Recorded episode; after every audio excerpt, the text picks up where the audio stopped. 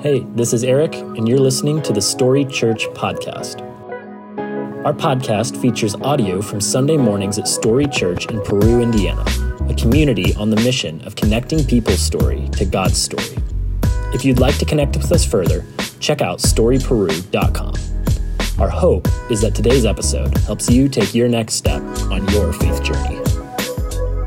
We are uh, continuing really this uh, kind of historic series or moment that we're kicking off in the life of our church. It's an exciting season, and I'm going to jump right into it today. So if you've been with us, forgive me. I'm going to do a little bit of recap uh, just so that we're all on the same page. I've said this every week. Uh, if you're new here or just kind of checking things out, a little bit of a disclaimer that what we're doing over the course of these uh, past two weeks and then the next two weeks, uh, it, it, feels a little different than what our typical Sunday morning experience feels like. Uh, normally, we try and organize what we talk about by topics that are really practical and helpful.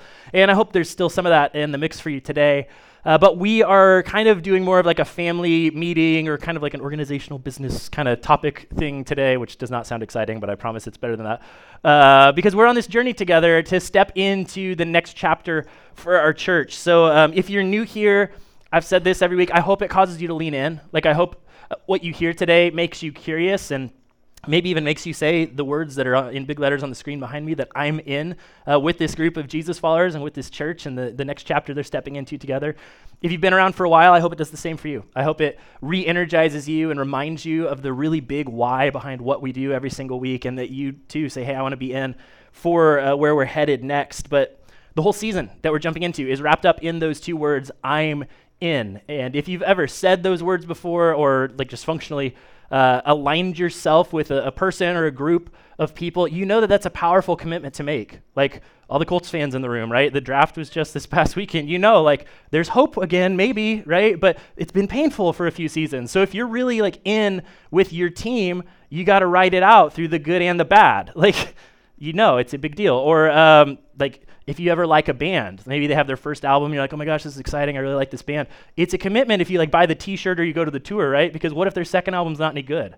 That happens often. So it's this commitment on a much more serious level. Like it's a huge commitment when you find a person that you're like, I want I want you to be my partner in life, and, and, they become your spouse, and you're like functionally saying like, will you? And they say, I'm in. Hopefully, uh, that's a big deal. That shapes the course of your life, and really, um, in so many ways that is the kind of commitment we're asking everybody who's a part of Story Church to make as we step into the next season together. That uh, you would actually look at where we're headed, that you would hear the vision of what we're doing, and that you uh, would say, I'm in. In fact, unashamedly, we're asking everybody next week. Uh, it's going to be a big uh, Sunday in the life of our church as we have our commitment Sunday for the next two years uh, through this journey that we're calling I'm In, that we would together say, Hey, I'm in, and I'm going to be a part of the future of what I believe God is going to do here. So, specifically, what we've announced uh, is this two year journey. We're calling it I'm In. It starts next week, and it's going to lead us into our new home as a church and ultimately into the next chapter of ministry here in Peru. And it's an invitation for all of us to step out of our comfort zone a little bit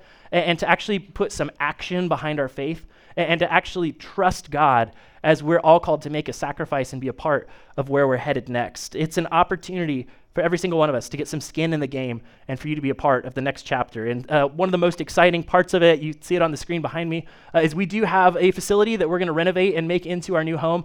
She doesn't look like much right now. In fact, it needs mowed very badly, but it's going to be rainy, so buckle in and navigate the weeds with me for the next week or so.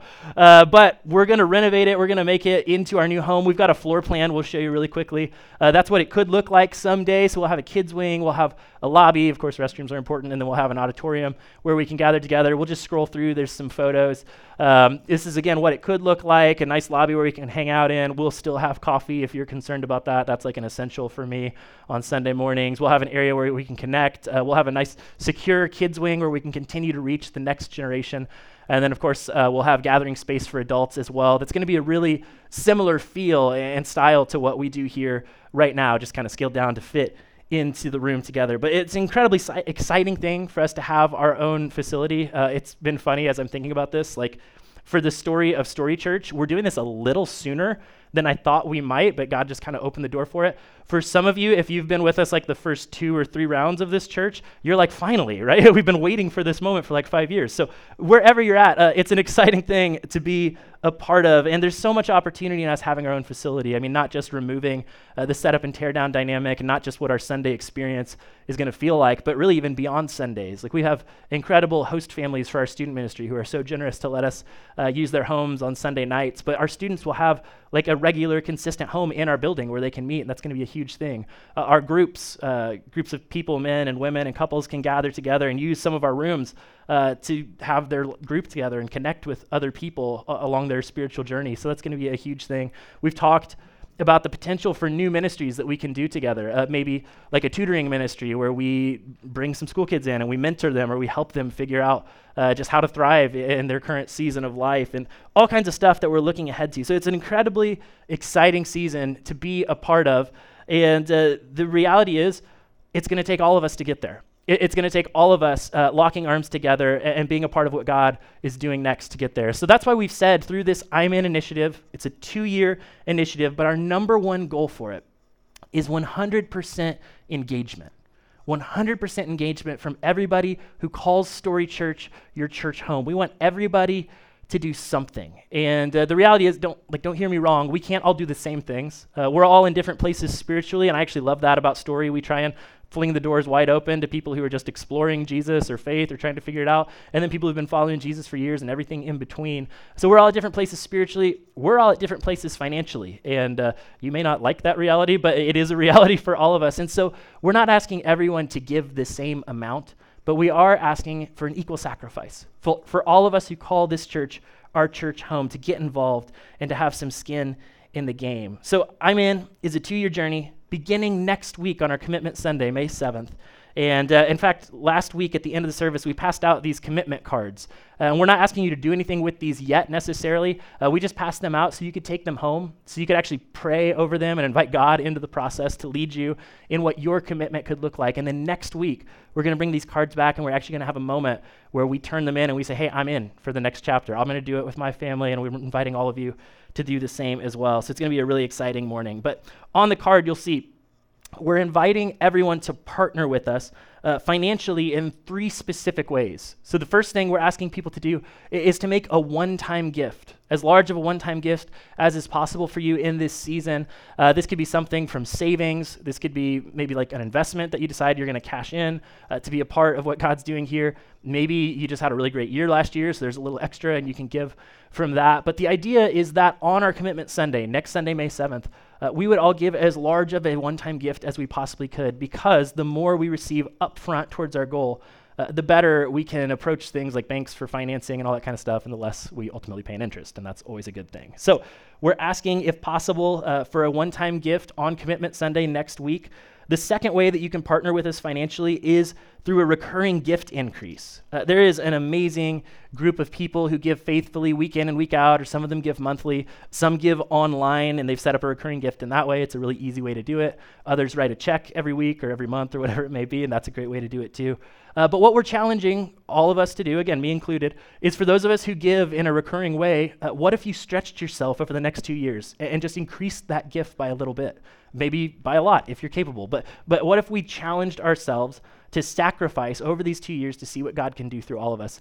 There's actually a chart uh, on the connection card that spells out how a, a, slight increase over the course of a m- month to month, over the course of two years, how big of an impact that can actually make. And so uh, you'll see a chart kind of like this if you grab a card, but a, a $25 a week gift over the course of two years will become $2,400. So you can see how this adds up. And if all of us stretch ourselves a little bit, uh, it'll move us well on our way to achieving our goal.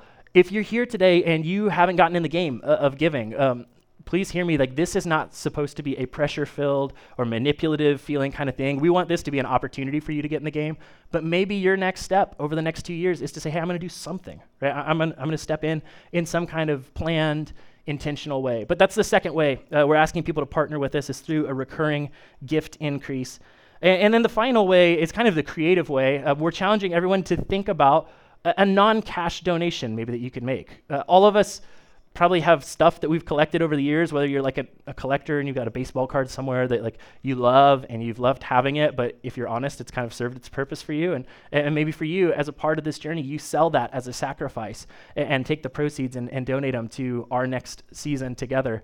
Uh, I mentioned that I've got like old guitar stuff from when I was in high school that has like sentimental value to me, but really not any use for me. It's just kind of collecting dust in a room. So I think I'm going to sell some of that stuff, and that'll be a part of our contribution, but we're asking you to get creative. Like, is there stuff that you just have laying around that you've thought, oh, I should probably sell that, uh, but you've never gotten around to it? Maybe as a part of this initiative, you do that and you uh, donate the proceeds to where we're headed together. But those are three ways we're asking you to partner with us financially. Again, our number one goal is 100% engagement for everyone to do something. Our number two goal is the actual number that we're trying to raise together over the course of the next two years and that goal is $350,000. Every time I throw that out, I'm like, I don't know how that feels to everybody, right? Like some people's like, some people's like, oh, really? That's it? But uh, in fact, I think my mom was asking me like, so how, how do you feel like it's all going? I'm like, I don't know. We'll find out next week, right? That's the that's the big reveal. But they keep coming back, so that feels okay. they haven't like ran me out of town yet, but uh, to be honest, w- when we came up with this number, what we did is we looked at our regular giving patterns the, over the course of two years' time, and then we stretched ourselves with a little bit beyond that. Uh, most of the like church experts and generosity initiatives like this would say that a healthy goal is about two times a regular year's offering to try and reach for. And that's effectively what we did as far as the increase above our regular plan two years of generosity. So it is a stretch for us, but I think it's an achievable stretch. And I hope you feel that as well as you consider how you'll be a part of it. As far as what we're planning to do with those resources, uh, number one, th- the primary thing is it will go to renovating our facility and getting us a church home where we can gather together. But beyond that, over the course of the next two years, we also want to add staff uh, to our team. Right now, I am our only paid staff, but as our church continues to grow, we want to have the resources to support uh, those who call this our church home. And specifically, uh, over the next two years, I'm hoping we can add somebody uh, to focus on our groups ministry to help give that some extra energy and focus, and uh, to bring somebody on who can help lead worship on Sundays, because I know you're getting tired of me, right? Every single week. Uh, so that's what we're looking at as far as staffing over the next few years. We want to bless some partner organizations in the community who are doing good work. Uh, we don't believe that we need to create like a Story Church branded version of everything that's happening in town, but that we can actually come alongside partners who are already doing good work and just resource them and bless them to do their thing. And some of you have been amazing. You're sending in like suggestions about organizations you know of. If you know of people that you think we should partner with, send that our way because we're all ears. But we want to bless others in the community and make a difference through some partners. And then the final thing that we're going to do with these resources is we want to continue to plant churches. Uh, we are a church plant like three times over, and every single time that we did it, people came along and they supported us. And now it's our turn to give back and to help somebody else uh, start new. And I mentioned last week that there's a planter named Micah Davis who is planting a church called the Sanctuary in his neighborhood in downtown Indianapolis. And uh, as a part of a network that we're in called the New Thing Network, we want to support Micah on his launch this fall. And in fact, uh, this summer on July 2nd, Micah is going to be with us, and you'll be able to hear him teach and put like a face with the name and get to know him and what he feels that God has called him to in Indianapolis. So we want to come alongside leaders that God's calling to do new things because new churches reach new people. I spoke about this a little bit last week. I want to name the elephant in the room that like we're a bunch of people in Peru, Indiana, and there might be this natural like, what does Indianapolis need our money for, right? Like, what are we going to the big city for? I get that. I even feel a little bit of that, except for the fact that like there are people everywhere that need reached. Uh, there needs to be fresh, healthy expressions of the church everywhere. And Micah is a leader that uh, I know that we can trust. And I hope you see that as well when you get to meet him in a few months. So we're going to come alongside him and we're going to pour fuel on wherever God is moving and hopefully there will be tons of small town churches planted in our wake over the course of the years to come. But for now, Micah is here, and we're going to support him as well. All that logistic stuff out of the way, okay? Uh, like, seriously, I hope you'll pray and join us next week and be a part of what God's doing here. But beyond the logistics and the nuts and bolts of what we're doing, uh, we're calling this a spiritual journey, and we really do mean it. Like, over the course of the next two years, there are some things that I want us as a church to focus on as it relates to our spiritual health and our spiritual growth and development that will guide us. And uh, really, when you make an I'm in commitment to something or to someone, it, it, becomes one of the things that shapes your identity. Right? Some of you guys wear Colts clothes everywhere because you're like Colts people, and that's great. That's amazing. The person that you spend your life with, right? That shapes your life in so many ways. And, and so, as a part of this initiative, we want to focus on the idea of what it looks like for us to say, I'm in with Jesus, and actually find our identity in him. And, and so there's four things uh, we're going to kind of focus on in terms of themes. Last week we introduced the first that I'm invited. And by the way, since I'm a real clever pastor, all of these start with the letters I N because I'm in, right? So, so I'm invited. And uh, we said last week that no matter where you've been, no matter where you come from, you're invited to be a part of God's family. And no matter what your means are, or no matter what you feel like you have to give, you're invited to contribute and to be a part of it. Uh, we talked about uh, the woman who broke into this religious gathering that was happening, and she wasn't invited, she wasn't supposed to be there, but she found Jesus in this gathering of religious leaders, and, she poured out perfume, which was the most valuable thing that she had, and she poured it on his feet and, and gave this incredible offering. The religious leaders looked at her and they judged her and they scowled and they felt like she shouldn't be there, but Jesus welcomed her, and he invited her to give what she had.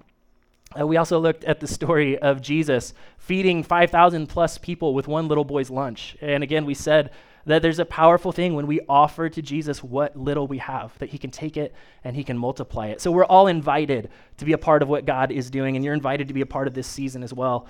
This week, we're going to look at two more ideas. So I'm, I've got some ground to cover, okay? But we're going to talk about the idea uh, that I'm influential that every single one of us has influence. And in fact, Jesus looks at his followers and he says, Hey, you're actually called to be the light of the world.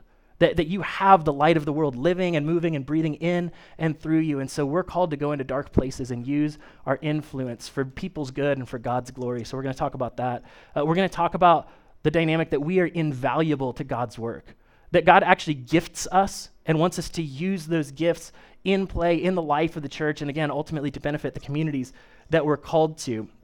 And then next week on Commitment Sunday, we're going to look at a fourth idea that we can all be invested in the work of God. And I'll say this that beyond maybe caring for uh, your immediate family, I think there's no more significant investment you can make than investing in the life of a local church because nothing will outlive you and outlast you and out-influence you like a healthy church as it continues to make an impact for generations to come. And that's certainly what we're hoping to do here. So that's kind of the themes we're going to be looking at over the course of the next two years. And I think all of these themes, these things related to our identity, they can be easy for us to understand on the surface. Like it's easy to be like, okay, I'm invited. Like I get that. It's kind of it's crazy, but I, I, I, can understand that. And I, I guess I do have some influence and maybe something that I can offer along the way. I think they're easy for us to understand, but they can be really difficult for us to genuinely believe about ourselves. So today we're focusing on the idea that we are all invaluable to the work of God and that we are all influential. And I'm going to start with invaluable.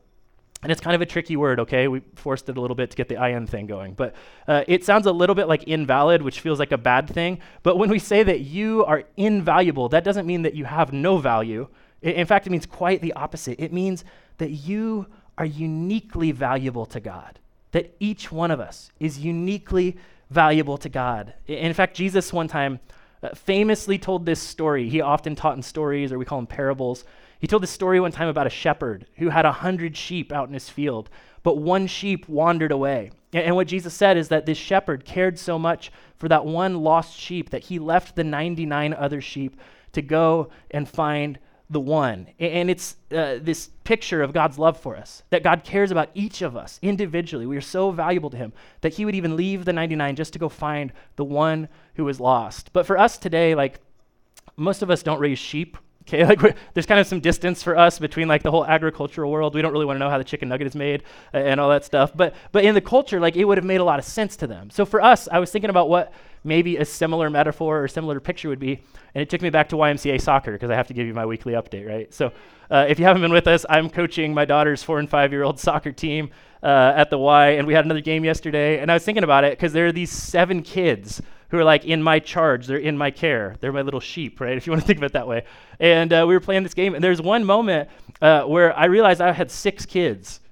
Like the one left the other si- like i was wait where did he go and thankfully his mom was also missing so i didn't like fully panic if mom was on the sidelines i would feel very responsible but like imagine if one of my little guys had wandered off and i'm just standing out there and i'm like it's fine there's six others right. That would be totally unacceptable. Mom would feel differently on the sidelines. Of like it's fine. Like look we play four on four anyway. Like there's two extras already. Uh, uh that's not okay right? And do you know why? It's because children are valuable. Because we understand like certainly to the mom but to me as a coach and to hopefully all of us like as a society th- these kids are valuable. So it's not like this little thing if one of them happens to wander off. That's the exact point that jesus is trying to make about each of us that we are God's kids, and, that He looks at us and He says we're inherently valuable. You may not know this, but this is one of the most profound ideas that Christianity actually introduced into the world. It's hard to see it now because unfortunately a lot of churches and a lot of Christians don't act like it's true for everyone always. But this idea that everyone is made in the image of God was a radical departure to how the ancient world functioned. Like kids in the ancient world, they were viewed almost like possessions and almost like disposable possessions in the Roman world when the church was just getting its beginnings.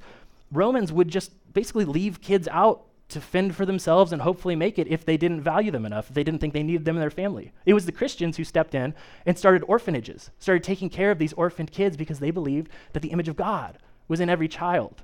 Uh, for women, it's the same story. I, I mean, the ancient world was so oppressive to women, they were functionally viewed as property. And they had basically no rights. But it was the church that named women as leaders, that gave them a role, that, that let them basically fund Jesus' ministry and step up and lead it. I mean, it's extraordinary when you look at the list of women throughout Christian history who have stepped up and who have led. And it was the church who said, no, no, every woman has dignity because she's made in the image of God. It, it, in the ancient world, there was the whole master and slave dynamic. And I know, like, if you know American history, even in this country, scripture unfortunately was twisted and abused and used uh, to justify terrible acts like slavery. But at the beginning, it was the Christians who looked at master and slave and said, You both have value in the eyes of God. It was this extraordinary, extraordinary thing. And, so the point is that you're valuable to God just because you're you.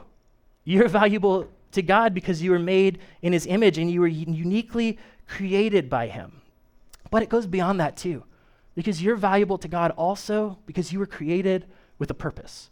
You were created with gifts and abilities and things that you're called to use to make a difference in the life of God's church and as God's church. And, and I think the reason uh, that maybe this message or this idea can be so difficult for us to wrap our heads around is because when you look at the way that we do modern church, it kind of screams the opposite, right? Like the big lights that make me all sweaty, they're on me right now. And the microphone that lets you hear my voice, that's on my face right now. And, and it can be so easy to walk into an environment like this and to go like, oh, okay, look, there's the, the musicians on stage and, and there's the guy with the microphone. And like, they must be the really rock star, talented spiritual people.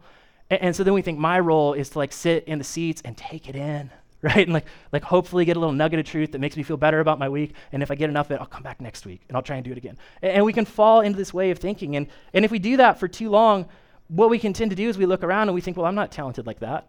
I'm not, I'm not gifted and I'm not wired like that. I, am not spiritual enough or smart enough to make a difference. Like I don't have the Bible memorized like that. I don't even know if I can spell Bible. And like, like maybe, maybe you feel that way with this whole financial commitment that we're calling everybody to step into. Maybe you see $350,000 and you're like, uh-uh, I can't do that. Right? I'm, I'm not the one. Maybe somebody here can do that and I hope they do it. Like I'd like the building, but, but like I don't have a part to play in that. It can be so easy to disqualify ourselves. When we look at everybody else and we see how incredible they are and we hear them pray and we're like, wow, I bet God liked that prayer, right? Like he heard that one. I don't know if he hears me, but, but that was a good one. And we get so insecure. And what can happen over time is we can believe the dangerous lie that if we weren't here, it wouldn't matter that much, right? We can believe the dangerous lie in the life of a church that we're expendable, that our engagement and our attendance doesn't really make that big of a difference. And that idea, if you've ever wrestled with it, that maybe you're not that needed around here, not that known.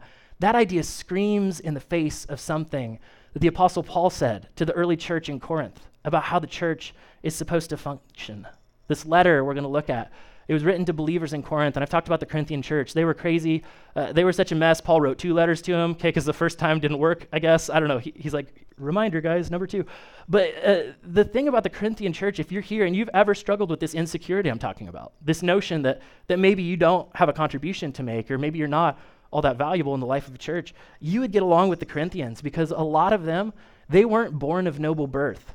They weren't like the religious elite who were following Jesus in this moment. Many of them were slaves. Many of them were not very educated people. They were not born with a silver spoon in their mouths. And so uh, they may have felt insecure and wondered the same question like, how can I make a difference as a part of this movement? Well, Paul writes a letter to this ragtag group of early Jesus followers, and he uses this metaphor to describe what the church is supposed to look like. He says, The human body has many parts but the many parts make up one whole body. And so it is with the body of Christ. Right? We're going to get a little preschool for a second, right? He's, he's like, the body has lots of different parts. There's heads and shoulders and knees and toes and eyes and ears and all that stuff, right? Like he goes through the list. The human body has these many, many, many different parts, but together, it's your body, right? And it's my body. Like those are my ears, not your ears. And, so all these different parts come together to form one thing. And this phenomenon happens uh, where like many parts come together to make something greater than their sum. Uh, this happens all over the place. So we're going to play a little game together to see uh, if you've experienced this phenomenon. So if you're like dozing off on me, it's like interactive time, okay? You can talk back on this one. Um, this is an animal game, okay? I'm curious. Do you know what a group of elephants is called when there's elephants all together? Anybody? A herd. Nice. Way to go. You guys get bonus points. Sarah said it in the first service, but she sat through the run through, so she's got like the answer sheet. Yeah, a herd. So that's what a group of elephants is. What about a group of lions? Pride, Pride like Pride Rock, right? It's perfect. Uh, we'll get a little harder. What's a group of cheetahs?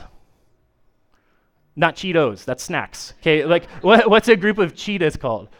I love this one. A group of cheetahs is called a coalition. Don't you picture them like sitting around a board table in suits, like the coalition of cheetahs? Uh, a group of donkeys. Yeah, careful with this one.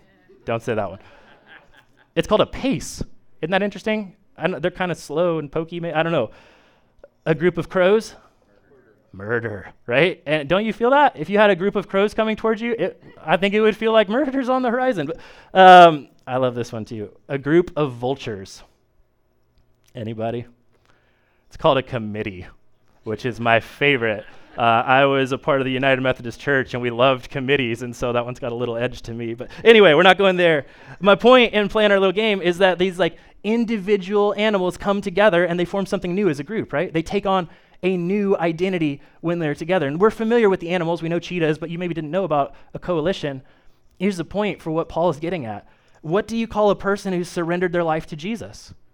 A Christian, right? Or, or a disciple or a follower of Jesus.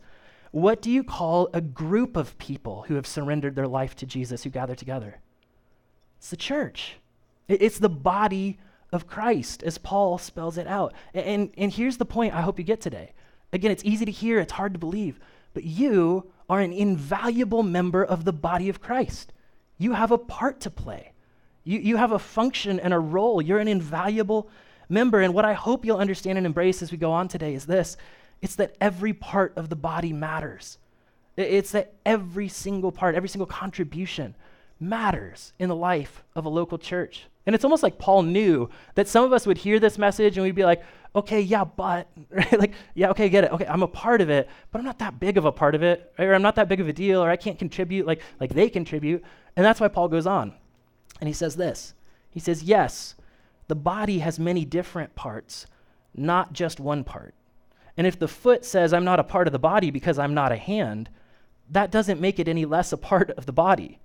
And if the ear says, I'm not a part of the body because I'm not an eye, would that make it any less a part of the body? It kind of seems obvious, like, no, of course it's still a part of the body. He goes on, it's kind of a goofy illustration. He says, if the whole body were an eye, how would you hear? Or if your whole body were an ear, how would you smell anything? Uh, Paul goes on and he basically contrasts these different parts of the body. And I think he does it really intentionally because like he starts out talking about ears and eyes. And ears and eyes are not like equally attractive in our world, are they? Like, like the ear it's mostly full of wax and then as you get older hair right? Like like the ear is not this like really interesting thing that we want to check out but the eyes i mean for many of us eyes are the first thing we connect with with a person when we meet them right? We look into their eyes and sometimes they're described even as the windows to our soul that you see somebody and you can connect with them through their eyes. Uh, no one who's fallen in love has ever stared lovingly into the ear. Okay if they have you should dump them because that's not okay. Uh, we don't have ear to ear conversations Right? We have eye to eye. That, that's powerful when you have eye to eye conversations. We don't have ear to ear conversations. You never saw the movie for your ears only, right? Uh, beauty is not in the ear of the holder. That's gross. Uh, we don't have bedroom ears, okay? We'll stop there. But you're getting my point. Like, these things are not created equal. And it would be easy to go, I'm not that important if you think you're an ear, right? I, am not that important. But, but Paul's saying, no, no, no, no. How else could we hear? We, we need it. This function matters. Every part of the body matters. And if you're here today, and if you've ever struggled with this idea that you think, I don't have a contribution to make, or I don't matter as much as those people with the big lights and the microphone, or whatever, like, if you've struggled with that, you've got to hear what Paul says next. Because Paul goes on And he says, in fact, some parts of the body that seem weakest and least important are actually the most necessary. All of you together are Christ's body, and each of you is a part of it. And by the way, this is true of our physical bodies as well. Uh, do you know? I learned some stuff this week. Do you know uh, which finger on your hand is the most valuable? Like all of them, right? Uh, but like, if I ask, like, what's the strongest one? What would you think? Maybe your thumb. Some of you use the middle finger a little too much. We'll talk about that in a different series. It's your pinky. Your pinky, that little guy, is responsible for 50% of your hand strength. Comes from your little buddy right there. Isn't that crazy? We would have never thought that. It's going to get a little grosser for a second, okay? But this is like remarkably gross. Uh, so the, there's a part of the body called the uvula. It's like the little dangly thing in your throat. You see it on cartoons sometimes, or if you've ever had a sore throat and you go, ah, that's what you see back there. Uh, so that little guy, this is gross. But over the course of your lifetime, that thing is going to produce enough saliva to fill two swimming pools. It's really sick, isn't it? But it's also really impressive. Like that's amazing that this little organ that like we hide, we don't even talk about can do that. We'll take it a little farther. Armpit hair right? And nobody wants to be the armpit hair of the body of Christ. I get that. But, but like, armpit hair serves a function. It, like, biologically, is what helps us uh, send out scent that make us, like, attracted to one another. Some of us use deodorant to overcome the scent as well. But my point is this there's all these little parts of our physical bodies, some of which we see, some of which we don't see, some of which we don't want to be seen, right? But all of them are valuable. And sometimes is the least visible things that make the most difference. The same thing is true in the body of Christ. Like, like if it's just me on stage with a microphone and lights, that's playing church. Okay, it's real awkward if I'm doing that here on like Tuesday and you're not here. Trust me, I could do it if I wanted to. Like I, we don't because church isn't just what happens in this building. This is a launching point for all of us to be the church. And sometimes it is the least visible roles that make the biggest difference in the life of the church. So just because it's not visible doesn't mean it's not important. And that's significant as we head into this journey together over the next few years. Uh, you may or may not know this, but did you know that giving and generosity is actually included in the list of spiritual gifts? We don't think of it in that way often. Uh, sometimes we think of it just as like an obligation or a thing that we're supposed to do or a thing that we get manipulated into doing sometimes, but it's actually a gift that God gives some of us the ability to be above and beyond, over the top generous. And maybe for you this season, It'll be an invisible role that you play in the body when you make a contribution and you create a legacy that will impact people that you may never meet. I mean, that's the power of the body when it's working right. And here's what I hope you get, and then we'll move on because remember, I've got a second topic. Here's what I hope you get it's that this giving, it's really not about your ability. Eyes and ears and nose, they do different things, right? It's not about your ability, it's about your availability. It's are you willing to show up and to offer what you have, to bring your contribution to play in the body. Because again, I want you to see today that you are invaluable in the body of Christ. And we're going to keep talking about that over the next few years together. But shifting gears uh, to the second idea I want to look at really quickly here is the idea that we are all influential as well. And I'll give you the punchline about this one early, okay? You, you may have even heard me say something like this before, but we'll phrase it this way for our purpose today. It's that you have no idea how one conversation or one word of encouragement or one expression of love might actually change someone's life. And I think this idea of influence or being influential has unfortunately been hijacked in our world today by social media because we've probably all heard about influencers right? If you're like over 30, you probably look at it and laugh at it and like, what? That's not a career. That's not real life, right? If you're under 30, you're probably like, I want to be that, right? But, but anyway, if you don't know what an influencer is, it's somebody who leverages their influence on social media uh, to basically make a living. And one of my favorite phenomenons surrounding uh, influencers is what's become known as the influencer husband. This is kind of a, a photo that's an example, uh, except he has a real camera, and that normally doesn't happen. But uh, uh, basically, influencers, they'll be on Instagram a lot, especially like they're posting uh, photos of themselves to try and make everybody click so then they can sell stuff. Uh, uh, but there's the influencer husband is the guy who just follows the influencer around and is like doing the photo shoot. I was down in Orlando in March for a conference, and when you're in Orlando, you gotta swing by the House of the Mouse. So I went to Disney Springs for dinner, and I remember I was walking down there. Of course, it's crowded and all that. Uh, but I, I, saw this dynamic happening. There was, I assume, someone who thinks they're an influencer uh, standing against the wall by Orange Bird. There's like this big mural down there. And uh, she was standing and she was just like posing, doing her things. And her husband or boyfriend or whoever was standing there like with his phone.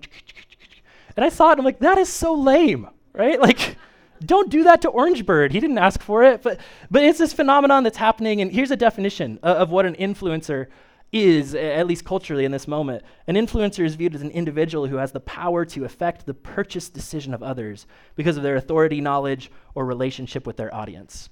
Accentuate is a career path where people trade influence for money, where, where they can gather a following and so then companies can latch on and they can sell to that following.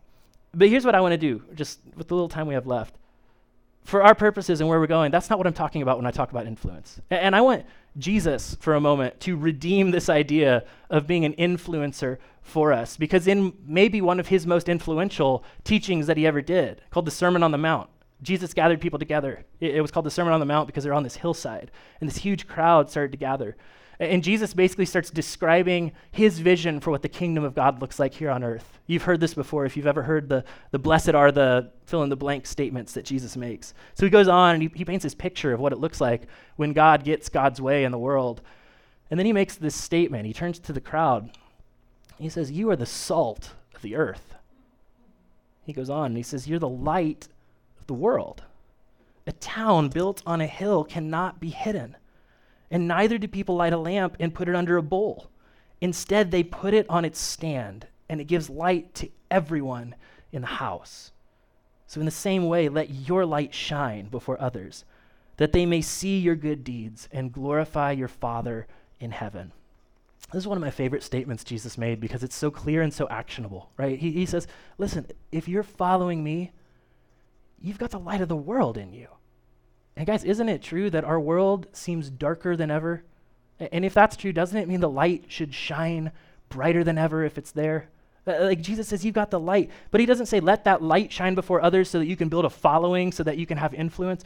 No, no, no. He says, let them see your good deeds, that they might praise your Father in heaven, that they might see the light that's in you, and something about the light that's in you would point them to their heavenly Father. Here's the point today there's a lot we can say about this, and a lot we will over the next few years.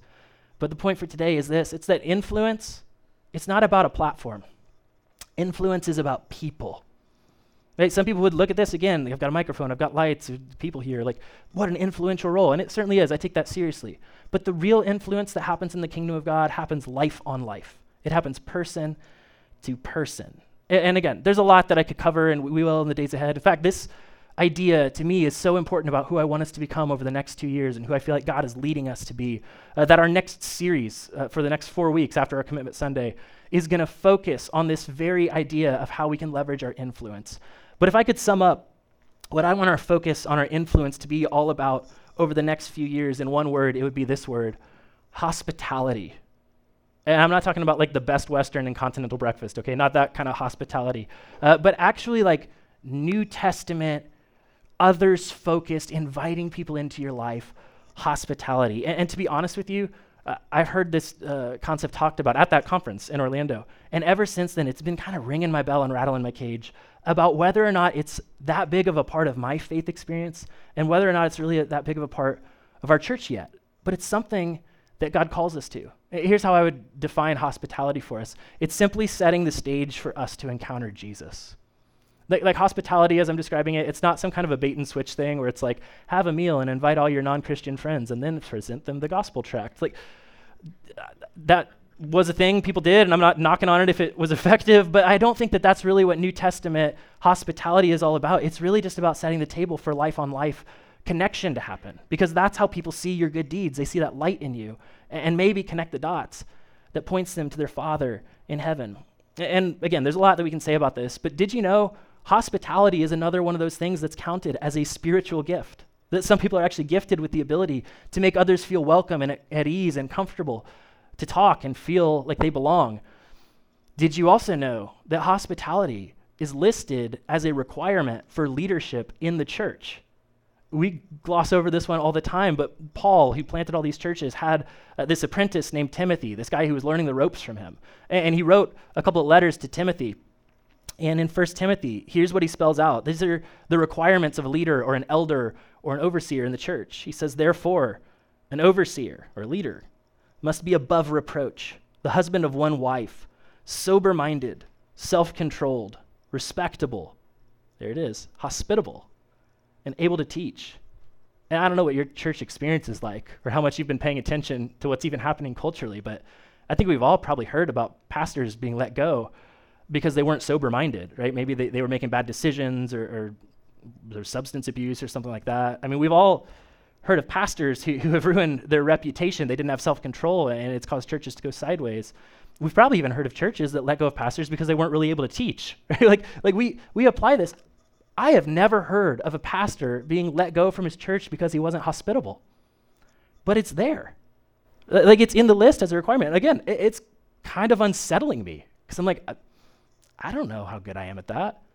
Some of us are introverted, right? We're like, I don't want to. like, and, and I get that again. But man, when I think about the moment that we're in, when I think about who God wants us to be as a church, I think it is radical, countercultural hospitality that might be the very thing He's longing for His people to do here. And I had a moment that reminded me of it in a really small way. Uh, my neighbor, it was just yesterday, uh, my neighbor, they, the house just sold and, and, a woman bought it, and then her dad is helping her fix it up. It's uh, her 94, I believe, year old dad is out there. So as we've been out in the backyard doing our stuff, like he's always out there, and we've kind of struck up this quick little friendship. He reminds me of my grandpa in a lot of ways because he is like the hardest working guy, and he's always pulling my leg. Like it, has been a lot of fun, um, just kind of getting to know him across the fence. And so yesterday he was out uh, working on some concrete stuff, and I was mowing my yard before the rain got there. And uh, again, he just kind of walked over to me. I had headphones in. I pulled him out, and he's like, "Hey, I'm closing up because it's about to rain." And said he's going off to chop firewood because that's what 94 year olds do in their free time. and he saw my fire pit. He's like, "Hey, if you, you ever want any firewood, let me know. I'd love to give you some." So it was like this wholesome little neighborly interaction, right, between the millennial and this older generation. it was it, it was cool. We're standing there, like, "Hey, thank you so much. Like we're good for now, but I'll, I'll let you know." And off he went on his way, and he went to turn. And for some reason, I noticed uh, he was wearing a hat and the hat said NRA across the top of it. And I was wearing a hat too, because it's hot outside, right? And my hat said Walt Disney Studios on the top of it. And for some reason, it stood out to me in that moment. Because if you paid attention to the news recently, like the NRA, people have some opinions, don't they? and it's not that difficult to draw a political affiliation to one side as it relates to the NRA versus the other. Have you paid attention to the news recently? Because the Walt Disney Corporation, uh, people have some opinions about Walt Disney right now, right? And, and, it's not that difficult to draw a line between the Walt Disney Corporation and a certain political affiliation. Listen, I like the mouse, okay? I just wear, an, it was just a hat. It wasn't a statement for me. but I'm standing there and I'm like, it struck me. Because we just had this very normal, very human, like kind of wholesome interaction between the two of us. But that's not what our culture does right now, is it? Like, like, how many of us functionally in the way that we act are wearing our NRA hat or our Disney hat or our Democrat hat or Republican hat or whatever, and we're just letting that get in the way? How many of us have put on our tribe or our hat or our group of people and we lose our influence because of it? Right? I, I just, it stood out to me because here's a person, a person who's valuable to God. Just like I'm valuable to God, just like you're valuable to God, just like every person you've ever locked eyes with is valuable to God. And how many times do we choose our tribe over that? How many times do we choose our opinion over that? And this stuff has crept into the people of God. And I don't know if I'm just tired of it and got to talk about it, or if God's leading us to be different. I think both, probably. But we're going to talk about this a lot over the course of the next two years because I want us to be people who are known for our radical, countercultural hospitality. We've got to stop seeing people through the lens of our tribes and start viewing one another as God's kids. Period. That's who we're going to be here at Story Church over the next few years. Because you have no idea how one conversation, one word of encouragement, one act of love might radically alter somebody's life. I was going to go a little harder at this too, but we'll save that for the next series, okay? But, but here's my point. Some of us, our priorities are all out of whack and we are losing the influence we're supposed to have as the light of the world because we're so busy affiliating with lesser things. And I'm not here to tell you who to vote for or what media to watch or whatever. You, you can let your conscience be your guide through that one. That's a little Jiminy Cricket of me. I apologize. But, but you, can, you can figure that out with wisdom, of course, with counsel, right? But I am here to make sure that you don't miss out on ultimate things for lesser things, right? And you, if you're a follower of Jesus, you're called to be the light of the world. And we should do everything in our power to keep that light shining the brightest in our lives. So here's the point. We're going to talk about these things a lot more over the course of the next two years. But the point is that you're invaluable to the body of Christ. You have a role to play. And if you're here and you're not engaged yet in the life of this church, maybe it's time over the course of the next two years. Maybe it's time for you to get in the game. And you can take that step. I mean, again, like filling out a commitment card counts. Generosity, giving, that counts as being a part of it. But maybe for you, it's joining a team or, or connecting in a group. I don't know what that looks like, but we're here to help you do it. But my point is, over these next few years, we've all got to find our part to play because you are needed and you should be known in this community. And, and all of us have influence. You are the light of the world, and it is time to start leveraging that influence for things that matter. And to stop the petty fighting and division and distraction that snuck into even the body of Christ. Right? We've got to do better for the sake of a watching world and for the sake of the next generation. So, for where we're going, you're invaluable, you're invited, you're influential. And we'll wrap up with this. We have these commitment cards, okay? And I'm not asking you to do anything with it again today, but if you didn't get one of these last week, grab one on your way out today. And uh, don't like do your homework in class next week. Okay, don't show up and be like, oh no, I gotta fill it out. I mean, you can. I'd rather you do that than do nothing. But what I'd really love for you to do is take this with you, and over the next seven days, go on a genuine spiritual journey. Ask God, and, and with your spouse or with your family, ask, God, how do you want to use me to be a part of this I'm in vision? And then next week, prioritize being here. Okay, Sunday, May 7th, it's going to be awesome. Uh, we're going to have a moment where all of us come together and we literally walk forward and we make our commitments and we say, hey, I'm in for what God's going to do in this next chapter here at Story Church. And I would love for you to be a part of it. Let me pray for you as we wrap up. God, this stuff, it seems so simple, it seems so obvious, but it is so difficult for us sometimes to get right. And uh, God, I just want to thank you for what we talked about last week that you invite us even when we're getting it all wrong, that you invite us to still contribute and still be a part of it. Uh, that it doesn't require us having our lives together to be influential for you, but that you use the most messed up, ordinary people that there are. But God, I pray for us over these next two years as we kick off this journey together, that at the end of it, we might look back and we would say, oh my gosh, look at the people who discovered their giftedness, the people who got in the game the people who found their purpose in the midst of the work of the local church. And God, may we look at this groundswell of influence. May people look at Story Church over the next two years and not care about our theology or our politics or whatever it may be, but may they look at us and may they say, That's the light of the world.